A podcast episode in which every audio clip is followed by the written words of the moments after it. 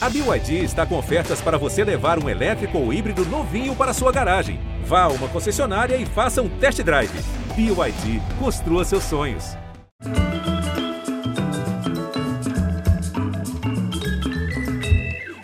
Muito boa noite. A pergunta. Outro dia estava conversando com meu filho e ele levantou essa bola. O espelho é um objeto supérfluo? Por que, que a gente precisa ver a própria imagem? Para os velhos gregos, contemplar a si mesmo trazia má sorte. Ao Narciso, que se afogou em seu próprio reflexo. E hoje, que a gente vive, como disse Jimi Hendrix, num lugar feito todo de espelhos, só de espelhos físicos e eletrônicos. Na palma da mão, os celulares viraram portais de Pandora, onde ali a gente vê nossas maravilhas e os nossos horrores. No mundo virtual, a gente quer aprovação real. A gente quer amor em forma de likes.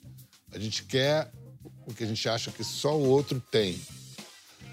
E tem uma geração que já conheceu o mundo assim, todo filtrado por redes sociais. Então, não é simples diferenciar real de fantasia. Pois bem, nossa convidada de hoje é uma desbravadora desse universo, criadora e criatura da internet. Meu nome é Manela Gavassi eu vou tocar Crazier da Taylor Swift. Desde bem novinha, ela foi construindo a carreira de cantora, compositora, atriz, diretora, roteirista, nunca quis pouco. Ela sempre buscou usar o mundo virtual a seu favor. Foi finalista do Big Brother Brasil 20 se tornou um caso de sucesso, o que em português brasileiro se diz um case de marketing. Tem mais de 20 milhões de seguidores e hoje ela vai ensinar pra gente como controlar as redes sem deixar que elas nos controlem. Duvido, Manu Gavassi, duvido que você saiba me ensinar disso. É, controla, você controla? Cara, eu achei até louco pensando enquanto você estava me apresentando, realmente eu comecei muito na internet, né? Eu acho que eu fui uma geração um pouco de transição, assim, que nasceu sem isso na infância. Você nasceu sem. É, nasceu Sim, sem isso. Sim, eu tenho 30, né? Eu lembro, assim, até eu ter 16 anos, 17, não existia internet no celular. Então é uma transição, né? Eu não, eu não vivia é. escola com a internet presente no celular. E pegou você no pico da adolescência. Uhum. E no início da minha carreira artística, né? Sim. No início do, dessa minha jornada. E aí você. Mas aí logo que apareceu, não deve ter sido logo que você percebeu, né? Por aí que eu vou construir minha, minha carreira. Ou foi. Você intuiu alguma coisa? Sabe que na época. É, eu não tinha muito essa, essa visão. Eu sabia que eu queria muito ser artista. Eu gostava muito de cantar, gostava muito de atuar. Eu fazia teatro. Eu achava até que eu ia começar em algo tipo musical, porque eu gostava muito de, de atuar e de cantar. Eu ainda não tinha a minha a compreensão como contadora de histórias, como compositora. Então era meio eu quero ser artista. Só que eu lembro que veio do meu pai essa dica. Ele falou: Cara, tem uma coisa que agora vai bombar, chama YouTube. Pô, que pai meu internado, pai. hein? Maneiro. E eu assim, ah, ela vem meu pai com essas dicas dele. Eu, oi, pai, ah, o que, que eu tenho que fazer agora? E ele, filha, demais, agora você pode ter sua própria voz. Você pode colocar ali. Então, imagina, alguém pode te descobrir dessa maneira. Porque na cabeça do meu pai era um mundo novo se abrindo, né? É, ele é radialista, então trabalhou muitos anos em rádio vendo a batalha dos cantores de tentar, tentar, tentar ouvir não. Então, pensou, e um comunicador, percebeu. Exato, ele pensou agora ela pode talvez existir, ter uma voz antes, né? Uhum. E foi muito a partir dessa dica dele e eu coloquei o meu primeiro vídeo no YouTube. E Fazendo? Cantando. Cantando e tocando violão. E foi a partir daí, assim, que muitos comentários e muitos acessos e aí começou a chamar a atenção das gravadoras então eu tive um começo meio híbrido porque ainda assim não foi completamente na internet ainda teve uhum. mão de uma gravadora de contratos mais tradicionais de uma maneira mais tradicional de ser lançada ao mesmo tempo a internet ainda estava sendo desbravada tipo o que, que é isso o que, que essa menina tem tem essa comoção aqui o que, que é Twitter? Por que, que ela tem uma, uma, uma, base que ela consegue conversar Deixa eu ali? me localizar. Estamos falando de que ano aí? 2009. É, exatamente, porque Facebook é de 2006, mas só pega. O YouTube também, só pegam em 2008. É. Lembro que a campanha do Obama, em 2008, foi a primeira que as redes sociais foram. E no, no BBB, no Big Brother, a primeira edição bombada pela, pelo Twitter foi o 10. Ah, é verdade. A 10. Então, você realmente fez parte dessa. Dessa transição. E ainda é. no início, sabe? Eu sentia que era um brilhinho. Tipo, essa menina começou na internet, essas eram as manchetes, mas não tinha começado completamente na internet. Ainda existia essa coisa de, de rádio, de gravadora, de É. coisas mais tradicionais mesmo, né? Como a gente conhecia. Então, é, eu percebi que era uma coisa que ainda não era usada, não existia marketing digital. É, eu não ganhava dinheiro com a internet, sabe? Então, eu, eu vi tudo isso se transformando. Foi muito louco e tomando a proporção que tem hoje, que é uma extensão do nosso braço, né? Uma Total. extensão de quem a gente é. Actoka, eles falam em inglês. É all known thought, one click away. Todo, conhecimento já produzido a um clique de distância. E. Não, e agora também tem os profissionais. Você não faz assim, tem técnicas, estratégias. Você ia. Na intuição. Na intuição. Mas, na verdade, a intuição sempre me... Foi sempre Continua. meu impulso. Continuo só me movendo a intuição. É, a intuição não tem uma boa definição, não, mas eu acho que tem alguma coisa mais é, de conhecimento organizado no inconsciente, mais organizado, sabe? Sim. Não é ah, mágico, não. Tem um processamento É, eu cerebral. também, eu também acredito nisso. Aliás, eu estava lendo um livro. Você, liu, você leu esse livro do Ato Criativo, do Rick Rubin? Não. Que é um produtor é, musical. Sim, eu já. é, sim, ele é fez aquele filme mara- maravilhoso com Paul McCartney. Exato. É. E ele escreveu um livro que ninguém imaginou, porque é um livro bem espiritual sobre criatividade. Acho que ninguém imaginou um livro desse vindo desse cara. aham. E ele fala muito sobre isso, que todo mundo tem capacidade criativa. É o nosso filtro. Todos nós temos um filtro. E você é sensível a algumas coisas, eu sou sensível a outras. Isso depende da nossa bagagem cultural. Depende do que emocionou a gente ao longo da vida. Depende das coisas que a gente teve acesso. Depende do que a gente compreende, do que a gente gosta. E cada um tem esse, esse filtro. E a partir de você estar disposto e aberto a usar esse filtro, a entender, a passar pela vida prestando atenção, que essas coisas se transformam dentro de você e você pode usar como arte, mas isso pode ser culinária, pode ser vídeo no YouTube, pode ser música, pode ser atuação. E para você se dar conta que você tem esse poder, digamos assim, você tem que é, ter uma base emocional que te permita isso. Ah. Porque muitas vezes as pessoas simplesmente se sufocam em sofrimento, né? E, E você outra- com um pai que te diz, você... É, porque amor de pai é o que dá... ah, Freud dizia isso. Autoconfiança é amor de pai, É de verdade. mãe, amor de pai. E eu acho que hoje em dia é algo até. que- Até essa foi a minha decisão de dar um, um passinho para trás nas redes sociais. Foi muito por conta desse barulho. Eu acho que a quantidade de barulho que a gente tem, de informação, de estímulo, eu acho que ela é muito anticriativa. Mas olha, para um sabor de época, então vou- vou mostrar de 2011. Você já era um fenômeno teen e tinha seguidores apaixonados que a tiara de cabelo assim é um acessório obrigatório. A headband. É, o- o- os shows lotavam.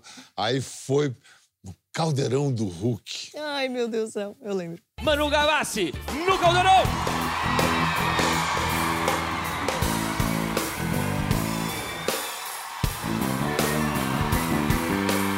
Chiquérrima. Manu, muito obrigado pela sua presença. Obrigada a você, Luciano. Fiquei muito curioso quando falaram que você tinha 18 anos e 18 estava fazendo anos. sucesso em todas as rádios do Brasil. Eu falei, eu quero ver como é que ela canta ao vivo. E tá aí ao vivo, com banda e tudo. Que Ah, hoje... eu queria passar meu site, que é manugavassi.com.br. Lá sempre tem as datas de shows e tudo mais. Muito bem, está registrado. Obrigado pela sua presença. Boa Obrigada a sorte você. na sua carreira. Maravilhoso dar o endereço do Eu site. queria passar o meu site. Eu amei. Mas é perfeito É isso para mostrar a época, né? Era uma época em que você tinha que passar o, O site. Aí também já havia o fenômeno dos haters. Uhum. né? Então, eu, eu me lembro que uma vez eu aprendi esse negócio. Quanto maior a popularidade, vai ter também uma taxa de rejeição, é inevitável. Uhum. Mas nunca na televisão aberta você não ficava ouvindo desaforo o- né, de quem te rejeita. Sim. Na internet, não. Você, você tem que. Eu- você- não sei se você tem que ler, mas como é que você, menina, adolescente, lidava com essa pressão? Lial, é, o- é, até suspirei, porque é são coisas que eu trato em terapia hoje, com a idade que eu tenho hoje, assim. Coisas que eu descobri que foram despertadas naquela época. Principalmente porque eu acho que nós somos essa geração meio cobaia, né, da internet, do que acontece com o nosso cérebro com essa exposição constante. Eu lembro muito de é, quando eu tinha mais ou menos 17, 18 anos, o Twitter estava crescendo muito. E eu não lembro por quê, o que aconteceu, se foi nessa época que eu comecei a ir mais em programas de TV. Eu acho que foi nessa época que meu nome ficou no topo dos trending topics, me ridicularizando, assim. Tinha uma montagem da minha imagem, do meu rosto, todo deformado, assim, do meu corpo. E era uma hashtag que falava mal do meu corpo, da minha imagem. E aquilo era muito legal me ridicularizar. E daí eram criadas E comunidades. você com 18 anos. 17 para 18 anos.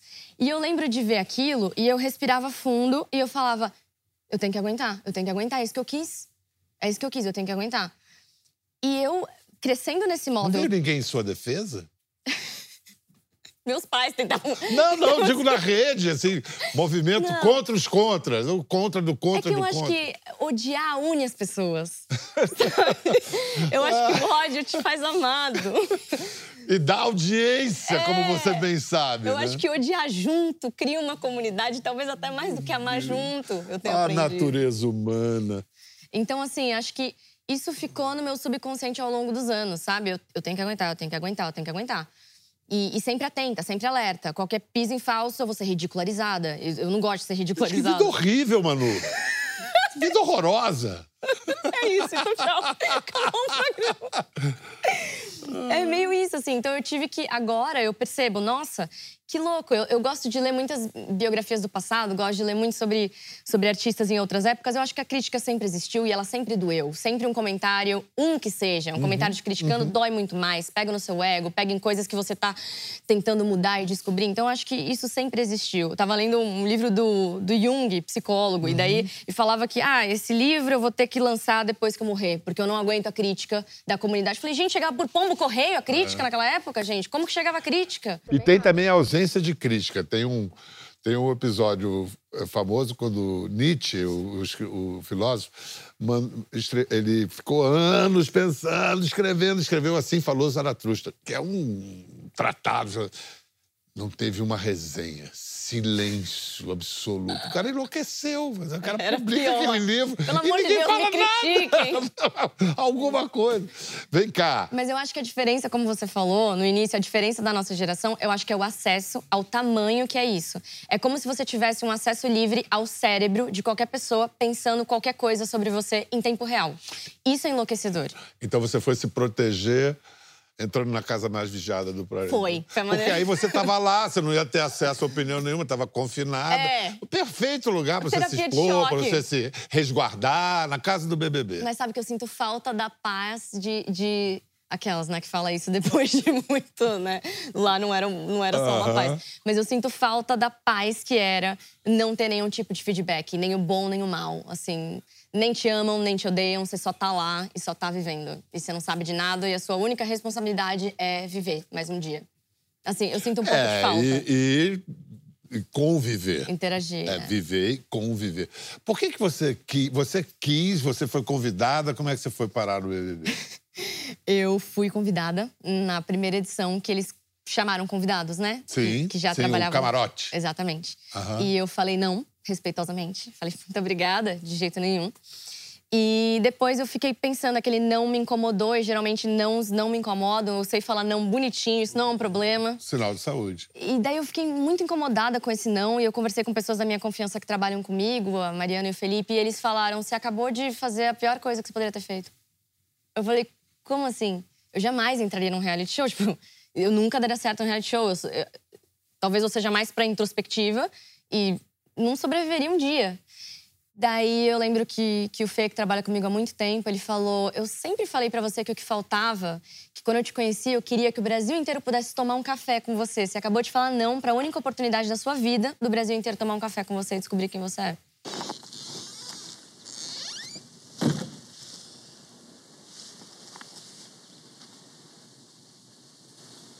Hoje é o dia mais bizarro de toda a minha existência. Eu tava num período muito de transição, Bial, da minha vida, porque eu comecei muito nova e quando você começa muito nova, você carrega um fardo de você é só aquilo. E eu queria ser muitas outras coisas. E eu tava estudando roteiro, e eu tava me desafiando em outras coisas, e eu tava apaixonada por contar história. Eu fiz um piloto de uma, de uma série que eu tinha até apresentado para streaming, então eu tava começando a, a ganhar uma força de quem eu sou, e eu via várias portas fechadas na minha cara por não ter nenhuma compreensão de quem eu sou, por ter aquela memória de ser uma menina novinha, que começou nova, mas enfim, então, é, eu ter aceitado entrar no Big Brother foi a coisa mais maluca que eu poderia pensar. Assim, se contassem isso pra mim há 10 anos, eu jamais ia acreditar que eu tomei essa decisão. Foi a coisa mais maravilhosa, assim. É, mas foi a coisa mais maluca que você fez com um grande senso de estratégia, porque antes de, entrar na, na casa, Manu gravou duas semanas de vídeos, né? Roteirizou, gravou mais de 200 vídeos. Eu gravei 133 vídeos em duas diárias. Uma diária e meia. Meu Deus, para que a equipe dela fosse postando enquanto ela estava lá dentro, confinada no programa. Aliás, tática, estratégia que está sendo repetida agora por vários participantes depois que ela começou. Vamos ver um desses vídeos, um exemplo.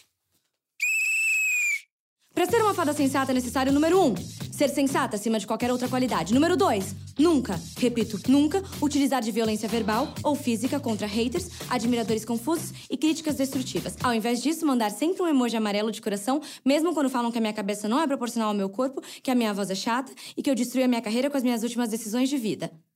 Ou pior, destruir que carreira se ela nunca teve uma carreira? Pronto, agora você é do exército de fadas sensatas da fada sensata. Você sabe o que fazer, fadinha, não me decepcione.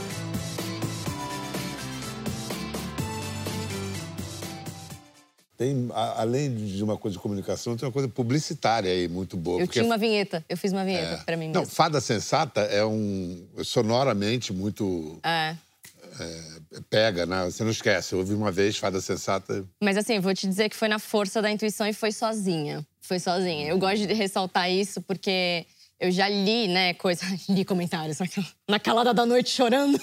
já li comentários que falam, pra ela é fácil, teve uma equipe. Não teve equipe nenhuma. Assim, é, eu tive essa ideia sozinha, ninguém entendia muito bem, não foi muito apoiado até pelas pessoas próximas a mim. Eu contava pra amigos, até pra minha família, eles falavam, pelo amor de Deus, não, tipo, isso é muito arriscado.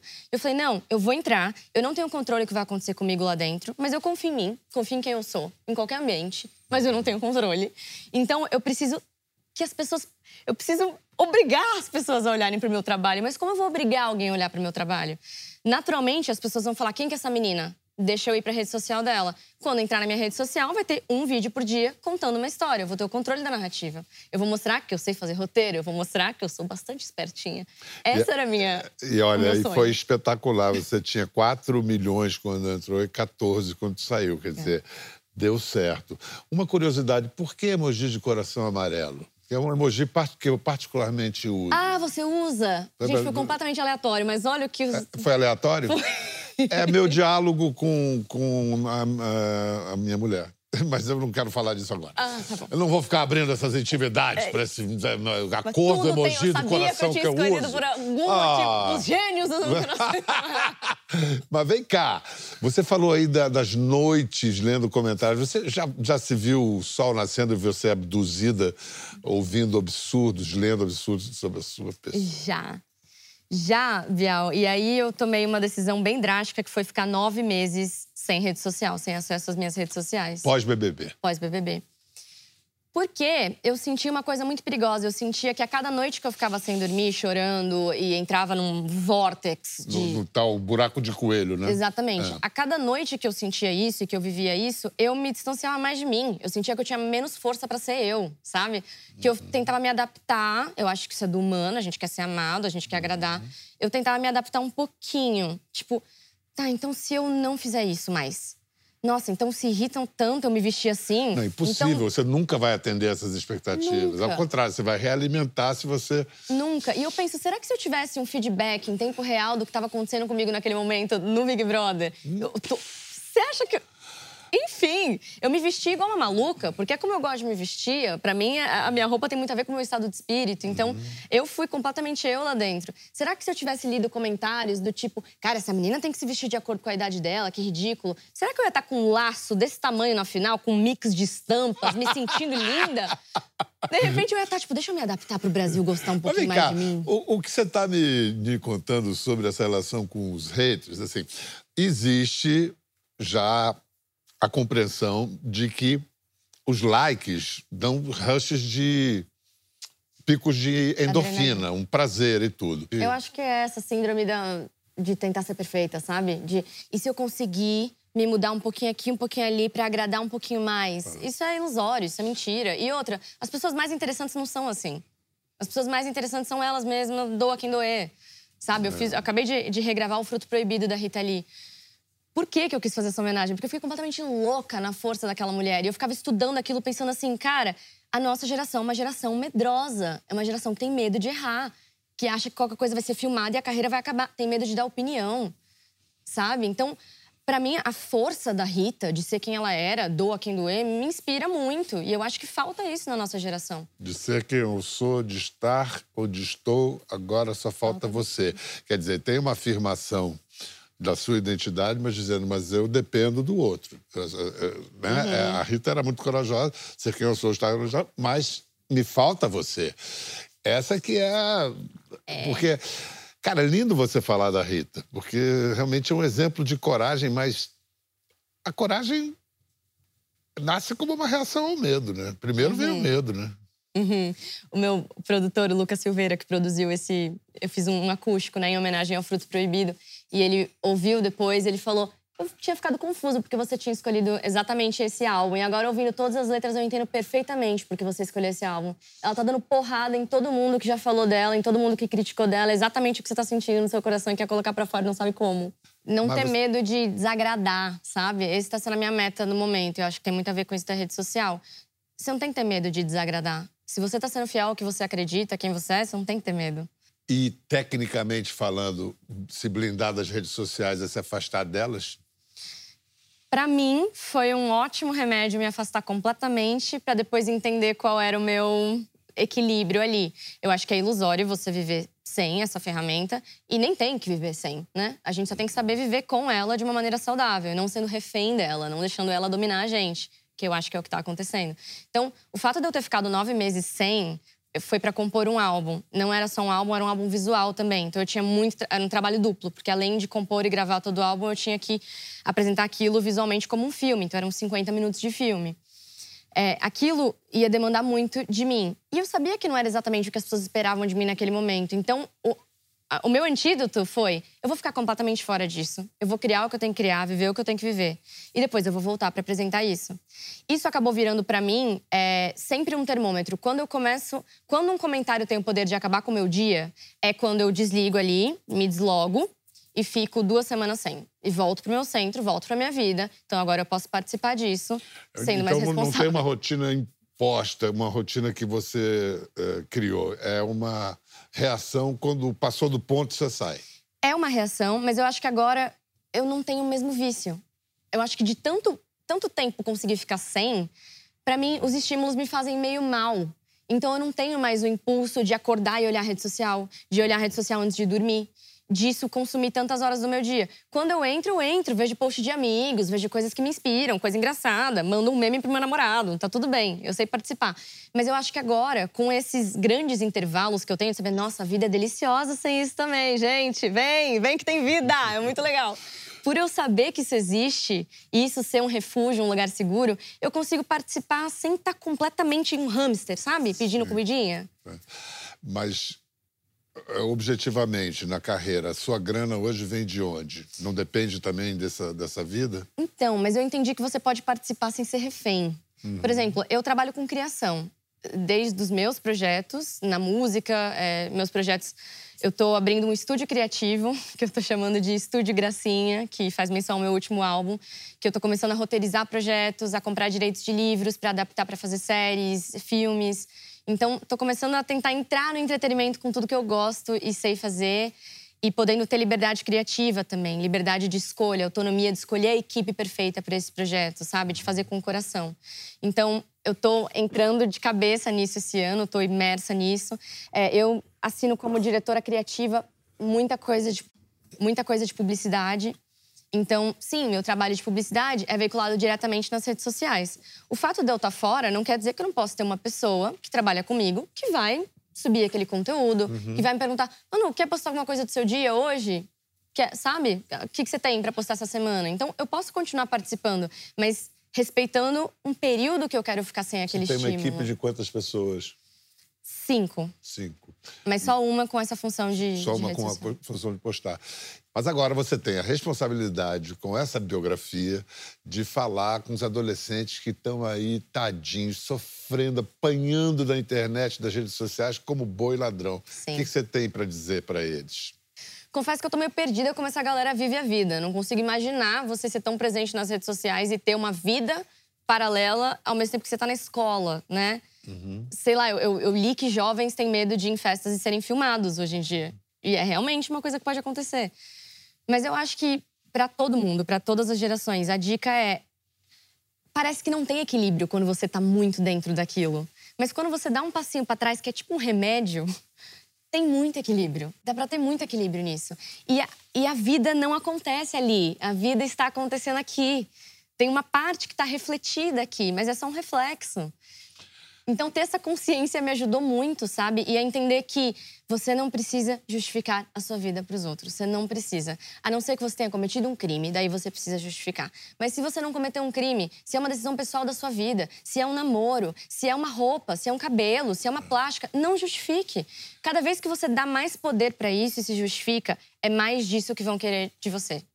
E aí vão chamar de crime coisas que não são crimes e vão cancelar essa, esse rito pré-Hammurabi absurdo de, de, acusar, julgar e condenar tudo num gesto só. É um cancelamento. Isso você nunca foi cancelada, não? Ah, eu acho que não. É, não. eu acho que eu já fui umas três vezes. Tô Sério? aqui, tá tudo Tá bem. tudo certo, tá Tá ótimo. tranquilão, Tá bem. tá legal. Nem, nem se diz, Tô olha. cancelando e andando. É. Cancelando e andando Escuta, então, vo- voltando, você falou, da, do, isso é só um reflexo. Então, voltamos à pergunta que eu fiz lá no início do programa. Para que, que serve um espelho? Eu estava conversando sobre isso, de fato, com o meu, meu filho. Ele falou assim, é, o espelho, espelho. Para que, que as pessoas precisam de espelho? Isso é supérfluo. Assim. Pois é, mas não há uma cultura na história que não quis se ver. As pessoas precisam Uhum. se ver. Se fosse a água, o reflexo da água, depois espelhos de bronze, de aço, até chegar ao espelho. Para que, que serve espelho? Extremamente filosófica essa pergunta. Mas não sei nem, nem se, é, se é- se é correto responder. Mas eu acho que talvez a gente precise se ver para se entender, sabe? Para se questionar. Eu acho que talvez é um processo necessário. E na nossa, né, no nosso momento, nessa era que a gente vive, isso está muito através dessas redes sociais, do, de como você se porta através do seu avatar, né? A gente brinca que é, é quase um cartão de visita, aquela combinações de fotos e vídeos que você coloca. É como você quer que as pessoas te percebam. Acho que uma facilidade de falsificar enorme. Gigantesca. Filtros e outras coisas que você pode enganar a si mesmo, Aham. achando que está enganando os outros. Manu, adorei te conhecer. Também. Conversar com você, muito bom. A gente vai se despedir de Manu Gavassi agora. A gente vai receber o psiquiatra Jairo Bauer para falar das mesmas coisas, agora, de um ponto de vista né, médico, assim, como ficar on nas plataformas digitais sem ficar off da vida real, saúde mental. Olha, ele envelhece, o tempo passa para ele, mas para o público dele, o público dele não envelhece. Há 30 anos ele responde às dúvidas dos adolescentes. Primeiro na TV, agora nas plataformas digitais. Hoje ele encaixou uma consulta para gente. Bem-vindo, Jairo Bauer. Obrigado por estar aqui, Jairo. Fiquei pensando assim, você não envelheceu, não. Falei, envelheceu. Você mudou muito pouco. Olha, mas são 30 anos, Pedro, é, respondendo a dúvidas dos jovens, primeiro no jornal, depois na televisão, agora nas plataformas. E é isso que você falou, a sensação é que só a gente fica mais velho, né? Eles têm sempre a mesma idade. Mas, Jairo, é, os problemas dos adolescentes, alguns quadros clássicos de adolescência, se repetem através da história, através dos tempos. Hoje são diferentes dos problemas? A, a- a vida digital, a vida virtual, mexeu a esse ponto com a cabeça dos adolescentes? Pedro, é, é curioso, assim, quando a gente observa as dúvidas, é, é, as preocupações deles, são muito parecidas com as dúvidas ou preocupações das gerações anteriores, né? É, principalmente quando você pensa em sexualidade ou em relacionamento, né? Então, é, é, são muito parecidas. Mas eu acho que essas últimas gerações, né? eles funcionam de um jeito bem particular, né? E, e, assim, boa parte da existência deles acontece nessas plataformas digitais. O grande desafio da gente, é, eu acho que é da gente educador, responsável, pai, professor, é tentar mostrar para eles, né, como é importante olhar, né, para a vida fora das telas, né? Vem cá, é, esse espaço digital que em que ah, todos vivemos, mas os adolescentes vivem, como torná-lo um ambiente mais seguro para a autoestima desses mais jovens, principalmente dos adolescentes? Pedro, a pergunta é muito boa, né? É, esse momento da vida, a adolescência, é um momento importante de construção de autoestima, né? Eles têm muitas questões, muitas incertezas, muitas inseguranças, né? E estar nas plataformas digitais pode expor esses jovens a uma série de questões é, que podem é, trazer prejuízos, dificuldades para questões de autoestima, de construção da identidade. Por isso, Pedro, que é muito importante a gente pensar em qual é a idade mais apropriada para esses jovens estarem nas plataformas. Mas tem uma idade certa para ter conta numa, numa plataforma oficial? Tem, Pedro. Assim, por exemplo, o TikTok ele estabelece que a plataforma, né, é, ela é, só pode ser usada por maiores de 13 anos de idade numa tentativa de proteger as crianças, né? Uhum. E nessa fase dos 13 aos 17, né, é importante que pais, educadores, responsáveis discutam, né, com esses jovens, com esses adolescentes, a questão né, da construção da autonomia digital deles, né, da segurança, de como eles podem é, estar né, nas redes sociais. Doutor Jairo, que ferramentas podem ajudar a ficar on no que está rolando nas plataformas sem ficar off da saúde mental? Pedro, as plataformas dão recursos. O TikTok, por exemplo, ele tem uma ferramenta muito importante, né, que é a sincronização familiar. O que, que é isso? Né? Pais responsáveis, educadores é, e os filhos é, vão estabelecer, você vai de alguma forma é, é, sincronizar as contas desses responsáveis com as contas dos adolescentes e vocês vão estabelecer alguns limites. Por exemplo, né, que vídeos ele pode acessar, quais os filtros que ele vai usar né, para poder ter acesso a, a, determinados tipos de conteúdo ou mesmo de vídeos, né, quem vai comentar, quem vai poder comentar né, nas, na, na, eventualmente nas publicações deles, é, se a, a, pessoa pode ou não enviar mensagens diretas para o inbox dele, para a caixa dele. Então, assim, são várias ferramentas e o intuito dessas ferramentas, desses recursos, é tornar né, é, essa plataforma mais segura né, para que o jovem possa acessar os conteúdos que são tão bacanas, tem tanta coisa legal, né? Inclusive conteúdos educativos, de uma maneira tranquila, de uma maneira segura, sem se expor a riscos. Né? Então, é isso. No TikTok, a segurança é tamanho família. Você pode conversar e combinar com seu filho a melhor forma de aproveitar os conteúdos do TikTok com a segurança que essas ferramentas do aplicativo oferecem. Acesse o QR Code aqui ao lado, conheça todas essas funcionalidades. Jário, muito obrigado por essa conversa tão esclarecedora, tão oportuna e atual. Para você em casa, até a próxima. Quer ver as fotos e vídeos que comentamos aqui? Entre no Globoplay, busque a página do Conversa e assista o programa na íntegra. Até a próxima.